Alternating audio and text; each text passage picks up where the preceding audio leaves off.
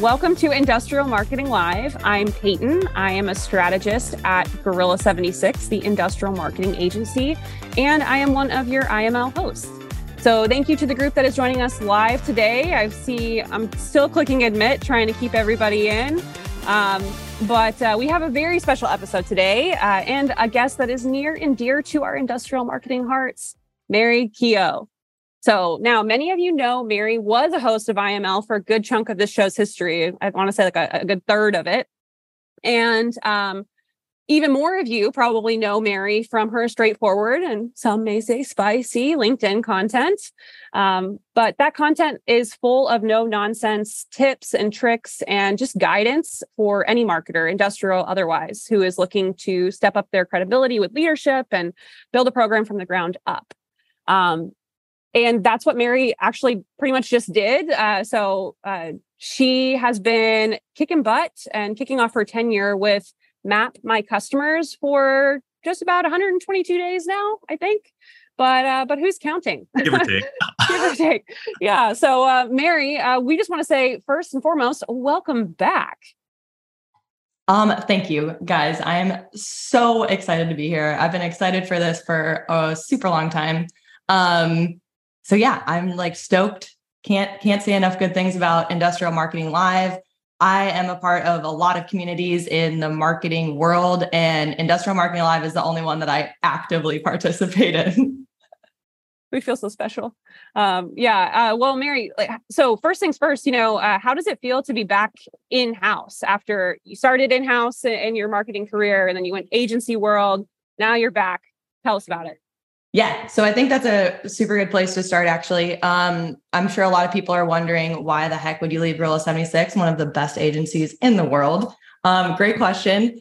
Agency life is way different than in-house, and some of the things that I liked about in-house were you kind of come in with some inherent trust. So because you're a full-time employee, because you work for the company, you kind of automatically have some level of like trust and like you can go ahead and do what you need to do. And that's what I really missed about being in house.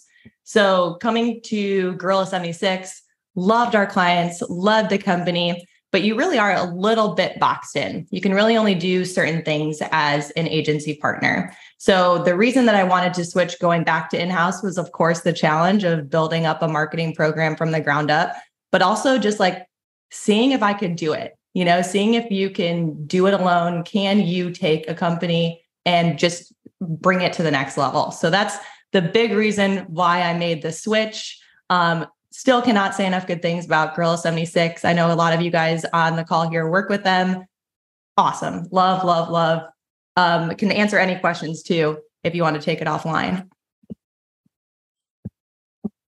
Awesome. Yeah. Well, a lot of people in this room right now are probably curious and, and you kind of talked a little bit about that like you get some of that inherent trust just by being in-house like you're an employee they went through the interview process they decided they wanted to work with you um, whereas when you're an agency you don't always get to pick your team you get to pick your partner right but you don't always get to pick the folks who are on your team so you've got to uh, it's a challenge right to get in there and kind of show your stuff right off the bat but um, i think one of the most persistent challenges we've talked about in industrial marketing live is that leadership buy-in, overall team buy-in.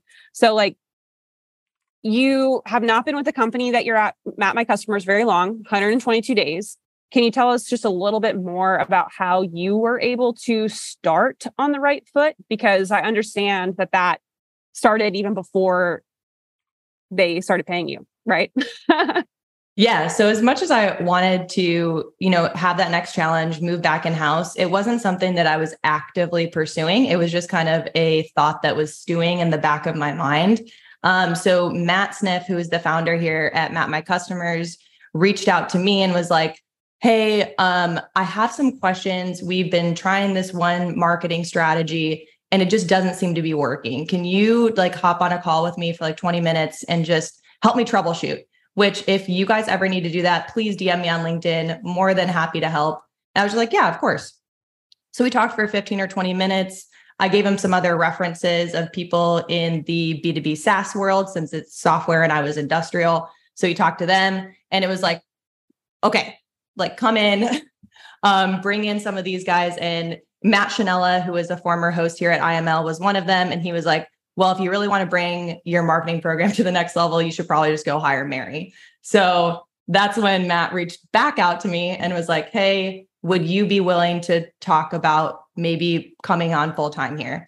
And I was like, very suspicious because I had a lot of um, issues being in house with just like getting things done, wanting to do it my way. So I had a lot of questions for Matt right at the beginning. And it was a lot of what kind of support am I going to get? Um, what kind of leadership buy in is there going to be? So I had all of that right when I came in because I wasn't going to hop from a company in a position that I loved to a brand new company just to like get hamstrung. So I had a lot of that buy in right from the beginning. So I know that's not the answer probably everyone wants to hear, but I think it's so important if you're making this jump or you're making a switch in your marketing strategy, like leadership buy in is so key because one of the things that I really appreciate about the leadership team here at Map My Customers, which I'm a part of too, is that they kind of leave me alone and they help me when I need it. So, whenever you were going through those interviews, like what did you do to kind of level set expectations? Like, what did what did you give them kind of like a preview of what you were going to be focused on and um, what they could expect from the first quarter of Mary tearing through uh, their company? yeah, yeah, for sure. So one of the main things I did, um, we sat in, I sat in on like a strategy session for the 45 minutes with the whole leadership team. So talked with Matt, the founder, talked with Ben, the CEO, and then talked with a few other people on the leadership team. And I was like, okay, got their feedback, took a couple days, came back to them, and we had like a 45 minute sit down of where I see the company going based on the goals. So the goals for Map My Customers, which is not true of every company, remember this, is growth. So they needed new customers. They needed new customer acquisition. So I was like, okay, that's great. Your website and your digital experience is not set up for this. Like that was like the kind of the hard truth is there was not a lot of ways for a new customer to like buy the actual product or get in touch with a salesperson to buy the product. So a lot of my focus was on positioning, messaging, targeting, and then really like honing in that website conversion workflow. Another question we've been getting from the chat, and, and uh, Luke also asked uh, this in our um, Slack channel. If anyone here would like to be part of the Industrial Marketing Live Slack channel, just put it in the chat. We'll get you added. But um, you know, some folks have been asking um, Luke, Katie, um, you know, Eddie to like, you know, did they have a marketing plan that you walked into uh, that you had to adapt, or did you really just kind of start from from scratch? And if they had a plan, what changed? Yeah, amazing question. Yes, they had a plan, kind of. So they had a marketing head who had left in November of 2022 and then I came on in March of 2023. So they really had this giant gap in marketing for like six months where everything was just kind of on rerun. And the real plan was all top funnel focused. So blogs for high volume keywords, like not necessarily related to um, what we did or what we were doing, just like really high volume keywords around sales. Like if you put sales into SEMrush or Ahrefs, and you just like filtered by highest volume, those were the keywords we were trying to rank for. Um, and then from there, there was some Google ads. There was a lot of gated content or a lot of gated CTAs. So ebook downloads, um, tour the product, but in order to tour the product, you had to input your name and email address. Um, and then you would be put into a nurture sequence. So a lot of like getting people's emails to put them into a nurture sequence to hopefully one day ask them to book a demo with a salesperson or to purchase the product themselves. Um, so that was another big shift. So while they had an outbound, cold outbound team focused on enterprise, part of the marketing um, initiative was what we call a prosumer, which is somebody who's just buying an individual license. But the outbound team was focused on enterprise teams. And so when I came in, I was like, well, do you guys want more individual users or do you want more enterprise teams? And they said, well, of course we want enterprise teams. And I said, So why is your marketing focused on individual users? So that was then a huge shift in the strategy because focusing on top of funnel and getting email subscribers is not really how you get enterprise customers. And it wasn't the workflow that they were hearing that enterprise customers liked to buy a product. They liked to research on their own, not have any contact with sales. So having anything with a gate on it was an instant turnoff.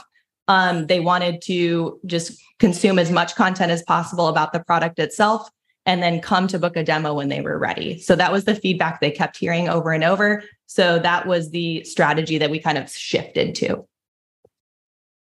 Another question, and yeah, Brendon, feel free to jump in here anywhere. Yeah, but, actually, I, uh, I, do have a question okay. here. So, Mary, it seems like you have a very had a, a very untraditional, we'll say, uh, interview experience, right? You know, usually it's like, oh, you know, I'm on Indeed or maybe LinkedIn Jobs, and I find a position I like, submit my resume, fill out an application, do the whole shebang, right? You had a very untraditional interviewing process. You had a lot of you know power from the employee side. So you can just talk about like where you know how, why were you able to approach the interview process in the way that you did uh, instead of going through a traditional like you know three step interview process and maybe an assignment. So like what what would you attribute all that to? Uh, posting on LinkedIn, one hundred percent. So um, it's just that it just sets you completely apart from any other candidate pool if you are posting valuable, unique content on LinkedIn that someone can go see. I don't think, I mean, if anybody asks me if I have ever had like a recruiter reach out or something and they ask me for a resume, I would instantly delete that message. I was like, if you don't understand the value that I'm going to bring or the history that I've had because you haven't been reading my LinkedIn stuff, then I don't even want to talk to you. So that's just like you know, Brendon, you put the words perfectly power of the employee. Like that's just giving you a whole nother level up in terms of like employee empowerment. Right. And like, you know, you mentioned you made this connection through Matt Chanel too. And was like, well, that all came in, you know, and that was like kind of the, one of the reasons you and me got jobs here at Gorilla, right? It's yep. just like interacting with folks on LinkedIn and, you know, building a network and being social and yeah, having those conversations with people and posting your thoughts is it's super powerful. So I'm, I'm it, that was nice. Yeah. Heck yeah. And like it also just like, you know, speaking more to power of the employee, um, when you are in a position like that, it's also you're coming from a position of strength, of course, if someone's recruiting you for a position. So to leverage that is really key. So when you're talking in the to, about strategy or company leadership, it's like if you guys aren't going to buy into this, like I don't, we don't have to keep talking. You know what I mean? So it's like, it's not only are they buying into you as an employee, they're going to buy into your strategy and how you're going to execute within the company.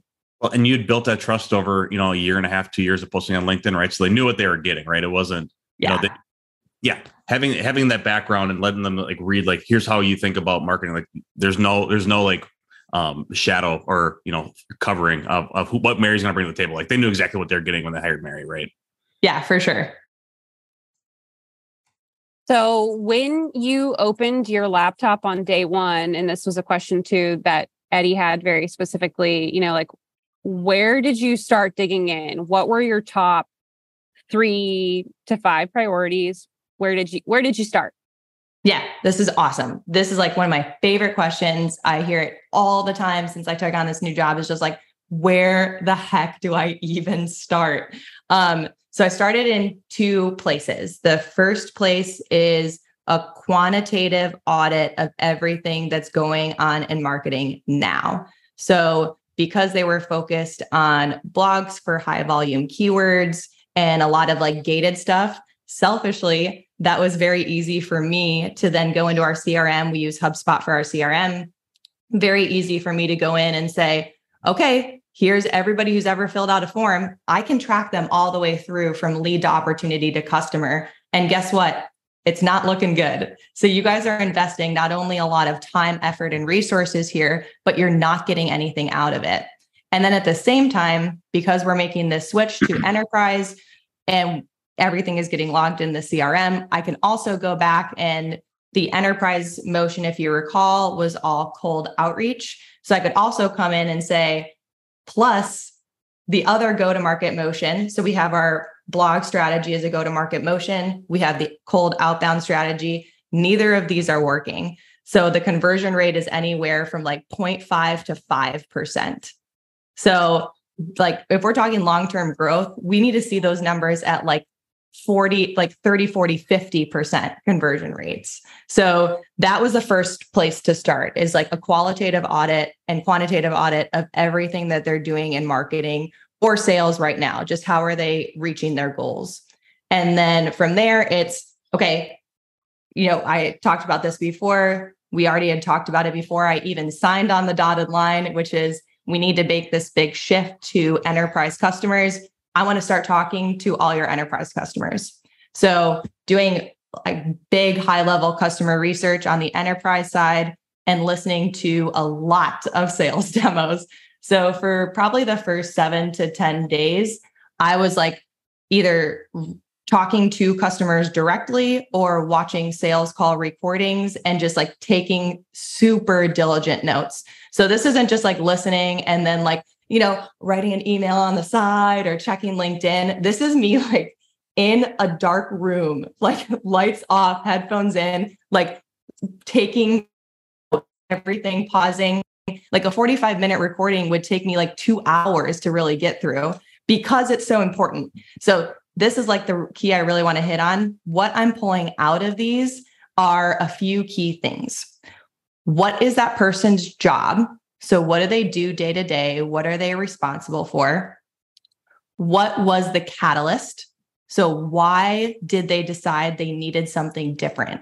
What was this shift in the company, in their world? there's some kind of catalyst for why they're searching for a solution like yours. So, what's the catalyst? And then number three is what are the problems that our solution is solving? So, those are the three big things that I was pulling out of those. And that's why it's so critical to take time to really answer those questions.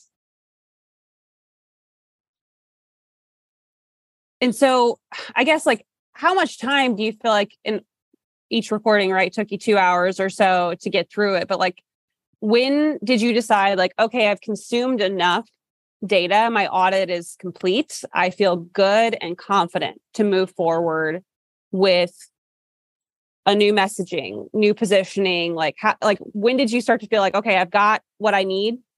Yep. Let's run.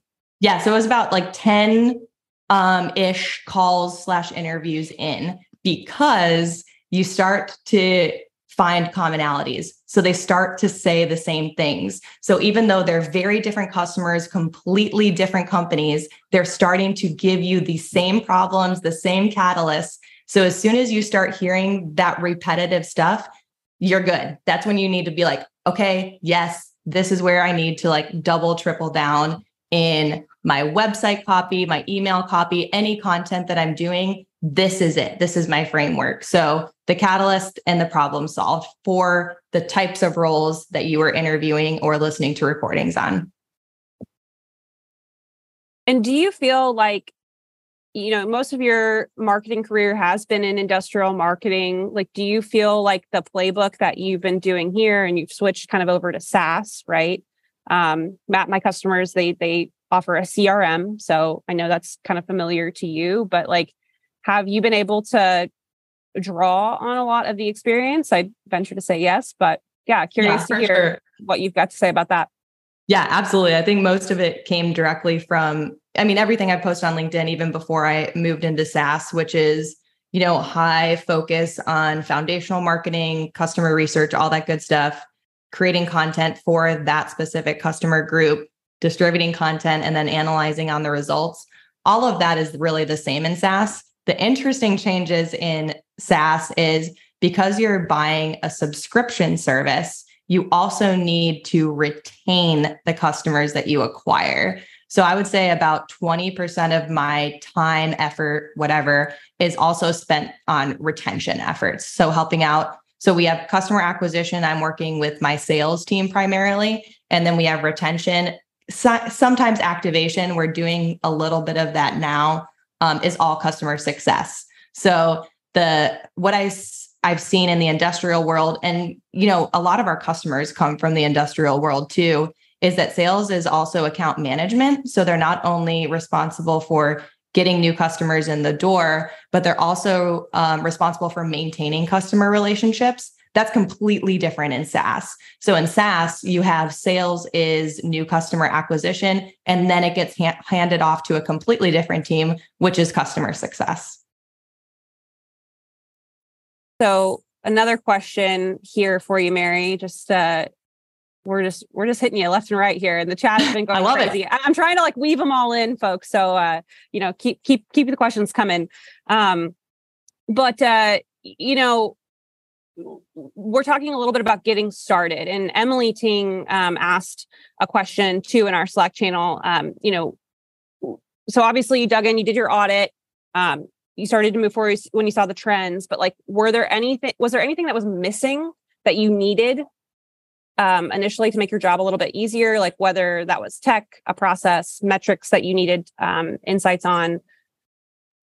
Yeah, definitely. So um, mainly bu- budget. So it was a lot of, hey, what do you need from us? So I think I shared this with Beth Bauer actually in the IML Slack channel. Like when I was doing the budget, it was t- breaking down those processes. So um, if we go back to that really high level marketing strategy, we have building the foundation, creating great content, distributing that content, and then analyzing and iterating on results. So the help that I needed the most was in those two middle stages, which is creating content and distributing content. So that's where most of my budget went is where do I need help in the content creation aspect? So we have a podcast company who handles most of that. So I do the hosting along with my head of sales, JT Rimby. We handle the recording and then it's literally we just hand it off. We select some video clips and they take care of everything, like posting it, publishing it, putting it on YouTube. So that part has been amazing. So that was part of my budget. Need I definitely need help with this. And then as far as distribution, luckily coming from Gorilla 76, which is demand gen for industrial, I had a lot of experience on the paid campaign side. So just knowing exactly how much budget I would need to reach my audience in paid social channels. So right now we're on LinkedIn and Facebook. We were on Google, we're not anymore. So I'm experimenting with a like basically zero paid demand capture strategy. So stay tuned for how that works out for me. Mary, who are you using for the podcast? Oh, I think I'm using, oh, it's a company called Podcast Fast Track. Okay. Yeah. And then the uh, we use Resonate recordings for all of the Gorilla shows. Yeah, the Resonate is awesome. They, um, my company already had a podcast going. This oh. is so funny, you guys. You guys are going to love this. So, um, we already had a podcast. We were interviewing current customers on, you know, how they got into sales, what's their sales process like, how do they use Map My Customers? Like, killer marketing material, right? So, during one of the strategy sessions before I came on, they said something like, Oh, yeah. And plus, we're thinking about getting rid of the podcast. And I was like, You cannot get rid of the podcast. Like that is like no, there's no way you're getting rid of the podcast. We can change it, but that's one thing we're we're definitely keeping. Speaking of uh, budget though, and like so you said you like that was a project you wanted to keep. Um, you know, Jared asked right out the gate, um, did you come in with a set marketing budget to work with, or did you have to develop that budget when you started? Um, how did you start to look at developing your full budget and what did you want to keep. Sorry if you guys hear an airplane. yeah, I had to develop it all myself. So they, I mean, my CEO was basically just like, what do you need? Like, give me, give me your budget. So the way that I attacked this was um, interesting. So I was like, in an ideal world, you know, how would Mary spend her time? Like, if Map My Customers wants to, you know, 10x growth in the next like six months, what would that budget look like? So I had a super high end budget. Like I need, I'm going to need a content person. I'm going to need pot, a podcast agency. I'm going to need, you know, X, I think it was like something like $25,000 for paid distribution. I'm going to need like a full time somebody. So that gives them like the high end. Like, hey, if you, I really think we can reach these goals if you give me this amount of money. And then there was a middle and then a low tier. And I think we ended up going with the middle tier. Good strategy. Yeah. So, um, specifically, we have a question from Ashley about um, your social retargeting. Do you mind sharing like what you're budgeting for retargeting there? Yeah. So I do, um, let's see, two retargeting campaigns, and then I'm doing four kind of cold and then one warm ish campaign, I guess you would say. So my retargeting I'm doing on LinkedIn and Facebook, and that switches between product marketing. So, like, here's what the product does, here is the exact problem the product solves, and then case studies.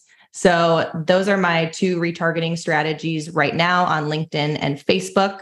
And then I have a cold campaign in one cold campaign in Facebook, usually a product campaign again. And then in LinkedIn, I have two other audiences that I'm using, but same campaign. So right now we're only doing like kind of like middle ish bottom funnel content. So a lot of case studies, a lot of product marketing, a lot of um, like value prop messaging.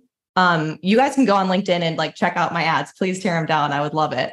Um, and the other audience we're doing so it's cold to our ideal customer profile and then because we had this large email subscriber list i kind of went through it and you know anybody who had actually activated something so they took a tour or they expressed interest at some point we're also like warm retargeting them using a list upload yeah all this chat's crazy today Yeah. yes i love it Yeah. I'm kind of okay. That was the, that was my only regret on coming to speak is like I knew I wouldn't be able to keep up with the chat. So yes, please hit me. Um, Ashley, if you wouldn't mind, would you like to unmute and come up? You had a you had a handful of questions here. Um, so why don't you come on live and ask Mary uh, one or two or three of your questions? Yeah, Mary, I told you I'd be here today. Hey. yeah, I know. I'm so I'm so excited, Ashley. Um, this is it's so funny. I feel like I know you, and I of course don't know you from Adam, but I have had very similar journeys as you. It, I ran the in-house. I was a part of an in-house agency for a while, then took over running kind of the management of the agency. Moved in-house, same company, but moved in-house marketing, and then recently I was recruited to take over head of marketing for a B two B SaaS. I mean, is Oh, that's awesome. are we the same person or what? I know it's so totally. And it's so great that you did it, you know, six months before me because I'm literally following your roadmap. Um, Yes. Like as I like take screenshots of your LinkedIn and I save it and I go back to it. Um, so a couple of questions when it comes to when like when you first joined and started those conversations with the customers, how does how do I which my team that was one thing when they recruited me i was like listen if i'm going to leave my company these are the things that i need from you. I need leadership buy-in. I need a seat at the table. I need to be a part of the process because i'm not going to spend my time marketing this and then find out that you know our contracts suck or our sales team can't close or whatever. So you know this needs to be a team. And then i kind of gave them you know if i was going to do this this is what i would do in like six months right? And so um, I um so they were already on the same page with like I have the leadership buy-in. So now I'm just like 10 days into it and I need to start those customer conversations.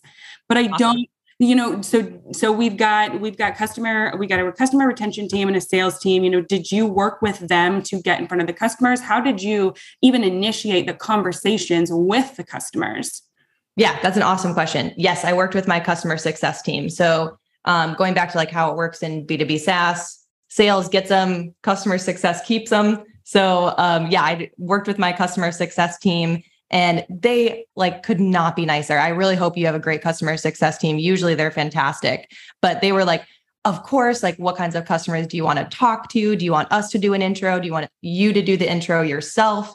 So that part was actually really easy for me. It was um, going into our CRM and just kind of hand selecting the companies I wanted to talk to, knowing that most people probably wouldn't be able to talk to me. You know, people get busy and I needed, you know, responses pretty quickly. So I think I went to my customer success team with like maybe 40 or 50 contacts. And I think I ended up talking to like 15. And so it, it, you just jumped on like a Zoom, you know, asked them for like a Zoom call or something and just met with them. How long um, were those interviews with them? Yeah, so they ranged. I told people just to, you know, open up the door that this wouldn't take more than 15 to 20 minutes. So just making the barrier to entry really low and, you know, knowing that you have to like really have your questions like in case someone has to drop off, you have to know exactly what you want to get out of this conversation. So for us, VP of sales is like our gold star opportunity. Like if it's a VP of sales at an upper mid market company, it is like like A plus, like go after it. So if it was somebody like that, and I knew I only had 15 to 20 minutes, I knew I wanted to know what problems does the product solve? Like that's it. That would be my A number one question. And then number two would be stuff like uh, what was the catalyst for buying us? What does your day to day job look like? And most of the time, people would, you know, have to drop off after 15 or 20 minutes. But occasionally I'd have people stay for like 45. It was great. That's great. So then, and then one of the biggest first projects that you did, I think, if I'm remembering correctly, is the website, total revamp, um, product tours. Um, and then I can I I visited the website, looked through it, and then I'm of course in that market to be retargeted. So I'm getting your LinkedIn ads and your well, Facebook specifically. Um, so what? How long did you start LinkedIn? And did you start social posting right away while you were working on that website, or did you take time to like just really dedicate to your first couple of priorities? Oh my gosh, that's such a great question. So, my priority number one was getting our main features pages in order. So, I stole this um, playbook directly from Colab Software, which MJ Smith, formerly MJ Peters, runs. Like, such great content, such a great website. I mean, I almost literally copy and pasted most of her stuff. So, it was what are our top three to five features or solutions? So, how do people describe what we do? Um, then taking out use cases from there. So, kind of like almost anonymizing here. I'm going to pull up my website actually and just like give you guys an example. So, one of the things that really differentiates Map My Customers is that we're a CRM with a mapping tool inside it because it's specific to outside and field sales teams. So, one of the things that we hear over and over and over and over and over again is that outside sales teams spend way too much time planning and doing admin work. So I wanted to do the first, very first value prop on our um, mapping and routing page is, you know, plan and route your day in seconds. Typical day of an outside sales rep starts in a spreadsheet. From there, they have to open up a map on their phone, their calendar, then their notebook it's a it's a nightmare. This is what I'm reading the copy right now. With Map My Customers, outside reps can plan and route their day in seconds. So there's your value prop. So I wanted to get those features pages in like tip top order first, and those are the pages that I ran my ads to. And then, okay, one final question, and then somebody else can take over. Um, so the ad, so that's where I'm at now. I'm doing the website. We're doing, I mean, similar, you know, breaking down the the features of the software. And then my ads will retarget. We've got um, some partners in the industry who already we're already utilizing to blast. And so I can tell like every time this partner blast does a blast on us, you know, the website visits skyrocket, LinkedIn followers skyrocket. Nice. We want to ride on those coattails, right? And retarget after one of his blasts. Heck yeah. Um, what type of budget would you put on simply? So my niche is pretty small. It's executive non-mortgage lenders.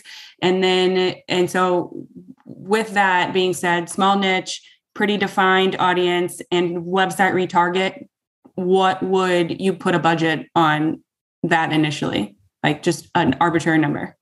Yeah, so it depends. I know I hate that I hate that I know. that it depends. It does depend on how big the audience is. So I'll give you like a range. So you can take your audience size and then I'll just give you like a range in between. So if you are doing retargeting to people who already know you and it's like less than 10,000, maybe even 20,000, I think you can get away with like 20 or 30 bucks a day on LinkedIn. If it's in like the 50 to $100,000 range and you're cold targeting on LinkedIn, you're going to need like a hundred bucks a day. Mm-hmm. Yeah, I think we're really luckily we're really in that I mean, building of a brand awareness, but we've got such a, I mean, it really is such a small niche that, it, you know, our, our dollars go a little further Um, but I yeah. want to make sure that we are pushing them back to the right place. So then, you know, getting them to sign up for those product demos. Our software is very expensive, but it saves tons and tons of money. Um, so yeah, retargeting them back to the features pages and kind of get those demos set. But I needed a number to start with because I'm just not even sure. But that's great. That's very helpful. Thank you so much. Oh, heck yeah. Ashley, like DM me on LinkedIn anytime too if you have follow-ups. I will. Be careful what you say. Okay, we had a great question from uh, Kara Rowan. Kara, if you don't mind coming um, off mute, you were asking about the, and I know this is probably way back up in the chat, so I'll remind you. um, I know. I was like, uh, yeah, I don't I remember my about? question. We, uh, we, were talking about beer and cheese over here yeah, too. Yeah, uh, you know the important things. Um, yeah, you you were no, asking about so, the sales team viewpoints. Yeah. So, you know, we've got our sales, I'm an integrated marketing strategist. Um, we've got our, what we call marketers, but really they're product owners. And then we've also got our sales team. And it seems like the sales team and the actual marketers or product owners aren't seeing eye to eye on like what they think is the go to market strategy you know what our goals and everything should be you know the marketers are saying no no no this is how it is but then we talk to the sales team and they're like our our customers literally don't give a crap about anything that you just said.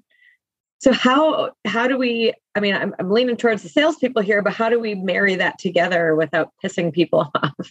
Yeah so this is like a really good one. I, I don't remember who i stole this from on linkedin but it's like an idea i extrapolated from it is like who owns a number?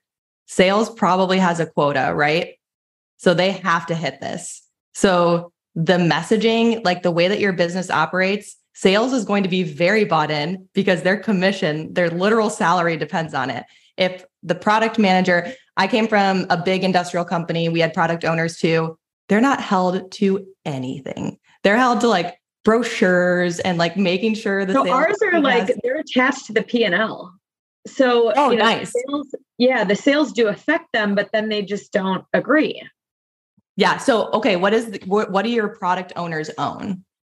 So, I mean, they own, you know, pricing, um, uh, you know, anything to, uh, like NPIs, any new product, um, you know, uh, going to market. Um, cool. I'm, I'm trying to like, think. Yeah. Do they own? So when a new product goes to market, do they own any part of that process? Like once it gets in front of the customer. So do they own customer acquisition? Do they own a pipeline goal? Do they own a revenue? Yes. Yes. Okay, nice. Yes. Yeah. So they cool. really own everything about that product, you know, from the inception, from thinking about, you know, do we need a product, you know, getting through nice. the development, you know, working with our lab teams, et cetera, and then pushing that out to market. Nice. That's awesome. Um, so when they're pushing it up market and they're like actually like bringing it into the market. Um are they doing like customer use cases? Has like a customer had their hands on it? Yeah so they're doing some of that. Like right now we've got a, a product that is not i mean it's launched but you know not really launched yet after five years. And it's still you know in the in the concept phase with a couple different people. And it seems like you know some of the big programs i'm working right now is you know everything's so held tightly close. You know, we don't talk about it much. You know, we have these um, programs that are going on for use case scenarios. And then once it's, you know, green light is a go, then it's like, all right, go. And then they loop me in and then they're like, hey, we need a brochure. We need this. And I'm like, well, okay, help, you know. Um, totally. Yeah. So, but then okay, on the flip side, then we have, you know, our legacy products who, you know, that we're trying to, we don't have any strategy whatsoever for them. So we're getting that up to date, helping out our channel partners. And then now that's when, you know, sales is like, no, we don't want that. But the product owner is like, no, we, this is, this is the strategy that we're taking. But then sales is like, no, that doesn't make any sense. So they're, okay. it's like they're not talking. yeah. I love it. All right. So I think what you need to do maybe not you, but you need to like yeah. get your product owners to do is like actually write down what does it look like to bring a product to market after it's finished. Okay, so create a brochure. What do we do with that? Does it go online? Does it go to print? Who gets it?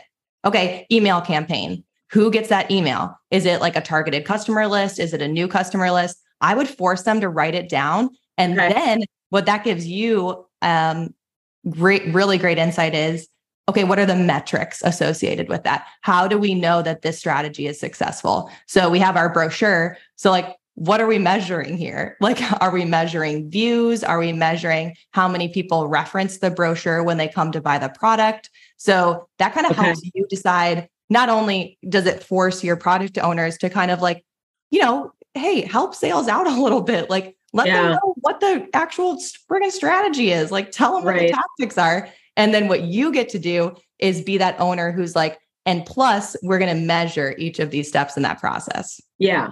Okay, cool. Yeah. And then I can kind of, you know, there, this hasn't happened in a while, thank God. But, you know, when we come to marketing planning for the year, they're like, I want a blog. Why? okay. Yeah. Yeah. So, we, we've got a lot. I mean, I feel like that comes up all the time, which is like, when should you say yes? Yeah. When do you say no?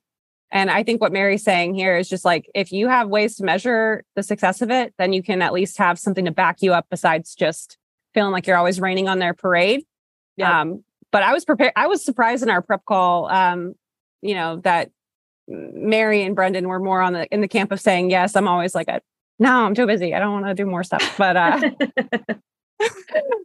I say awesome. I say yes. Thank you so much, Mary. Yeah, of course, Kara. Just DM me on LinkedIn anytime too.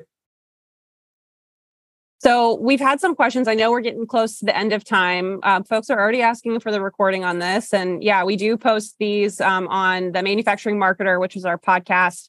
Um, so it should be up about next week. Um, it'll also be on the Gorilla YouTube channel um, in full, so you can watch it there. But I think to kind of round round out say too, like for for everyone else out here, we've ca- we've captured all the questions, and so we're gonna have Mary on uh, the manufacturing marketer next week, uh, and I'm just gonna run through and we'll try to do another lightning round, even though our lightning rounds were never successful. We'll we'll try it again, Mary, um, but we'll get you back on the podcast and get a lot of these questions answered and, and continue the conversation there. So be on the lookout for the next two episodes of the Manufacturing Marketer featuring Mary Keough. Nice. Yeah, for sure. I will. So I know there was a lot of retargeting questions. I'll just like rapid fire really quick on retargeting because I know it's like a big issue. Plus, it's like a super cheap way to get onto paid social. Like if you need to prove success of paid social, retargeting is a really easy way to do it. Yes, I have pixels. So I have the LinkedIn pixel and the Facebook pixel, Meta pixel, whatever, on our website. Um, I retarget through there and then a list upload in LinkedIn. Facebook is getting really strict about the list upload. So I usually don't do a list upload on Facebook. Um, and then as far as dates, I usually do 180 days. So I'll do 180 day retargeting on both LinkedIn and Facebook. To end our episode, I guess um, I think would be really interesting just to hear if there was any like specific surprises or things that now you're looking back 122 days you're like oh man i wish i would have. Um, any lessons you learned like that that we can all take forward? Uh, would love to hear it. Yeah that's a really good one. Um, mostly like i wish i would have had the hard conversations sooner because i'm still starting to have them. Um, and if i would have just attacked it sooner it would have been done and you know it could have could have been resolved. So i'll give you some examples um, let's see, like, oh, our CEO wanted to do like a, uh, an event strategy. So he was like, okay, but what about like inviting top accounts to steak dinners? Or what about doing like an ABM thing and we invite them here? And I was like, okay, yeah, let me think about it. Let me do some research. And like, of course, in the back of my mind, I already knew like probably not. Like, I'm a one person marketing team. You gave me the middle tier budget. I told you what I was going to do and I told you what I was going to be measured on. Um, once we get that going and I can show you consistent results, of course, we're going to do an event strategy. But at the time, I was like, oh, yeah, let me think about it. So, um, had to have the hard conversation later. And then it's like, okay, now the CEO has his hopes up. He's kind of already like got a customer list going. So, definitely have the hard conversations early. Even if I would have just said something like, let me think about it, but I'm thinking probably not this year. yeah, not to mention expensive is right. yeah. Do the strategy with uh, with the kids too, right? Like, oh, maybe maybe next week or yes, totally. so they they never forget, right? Yeah, keep coming D- back. Discipline early. Oh, this has been such a great um, time this morning. Thank you so much, Mary, for coming in. Um, just to kind of round out our episode today, I do want to just remind everyone, um, you know, if you are enjoying this conversation, we meet every two weeks um, here, twice a month, and we have lots of fun conversations planned for the rest of the year.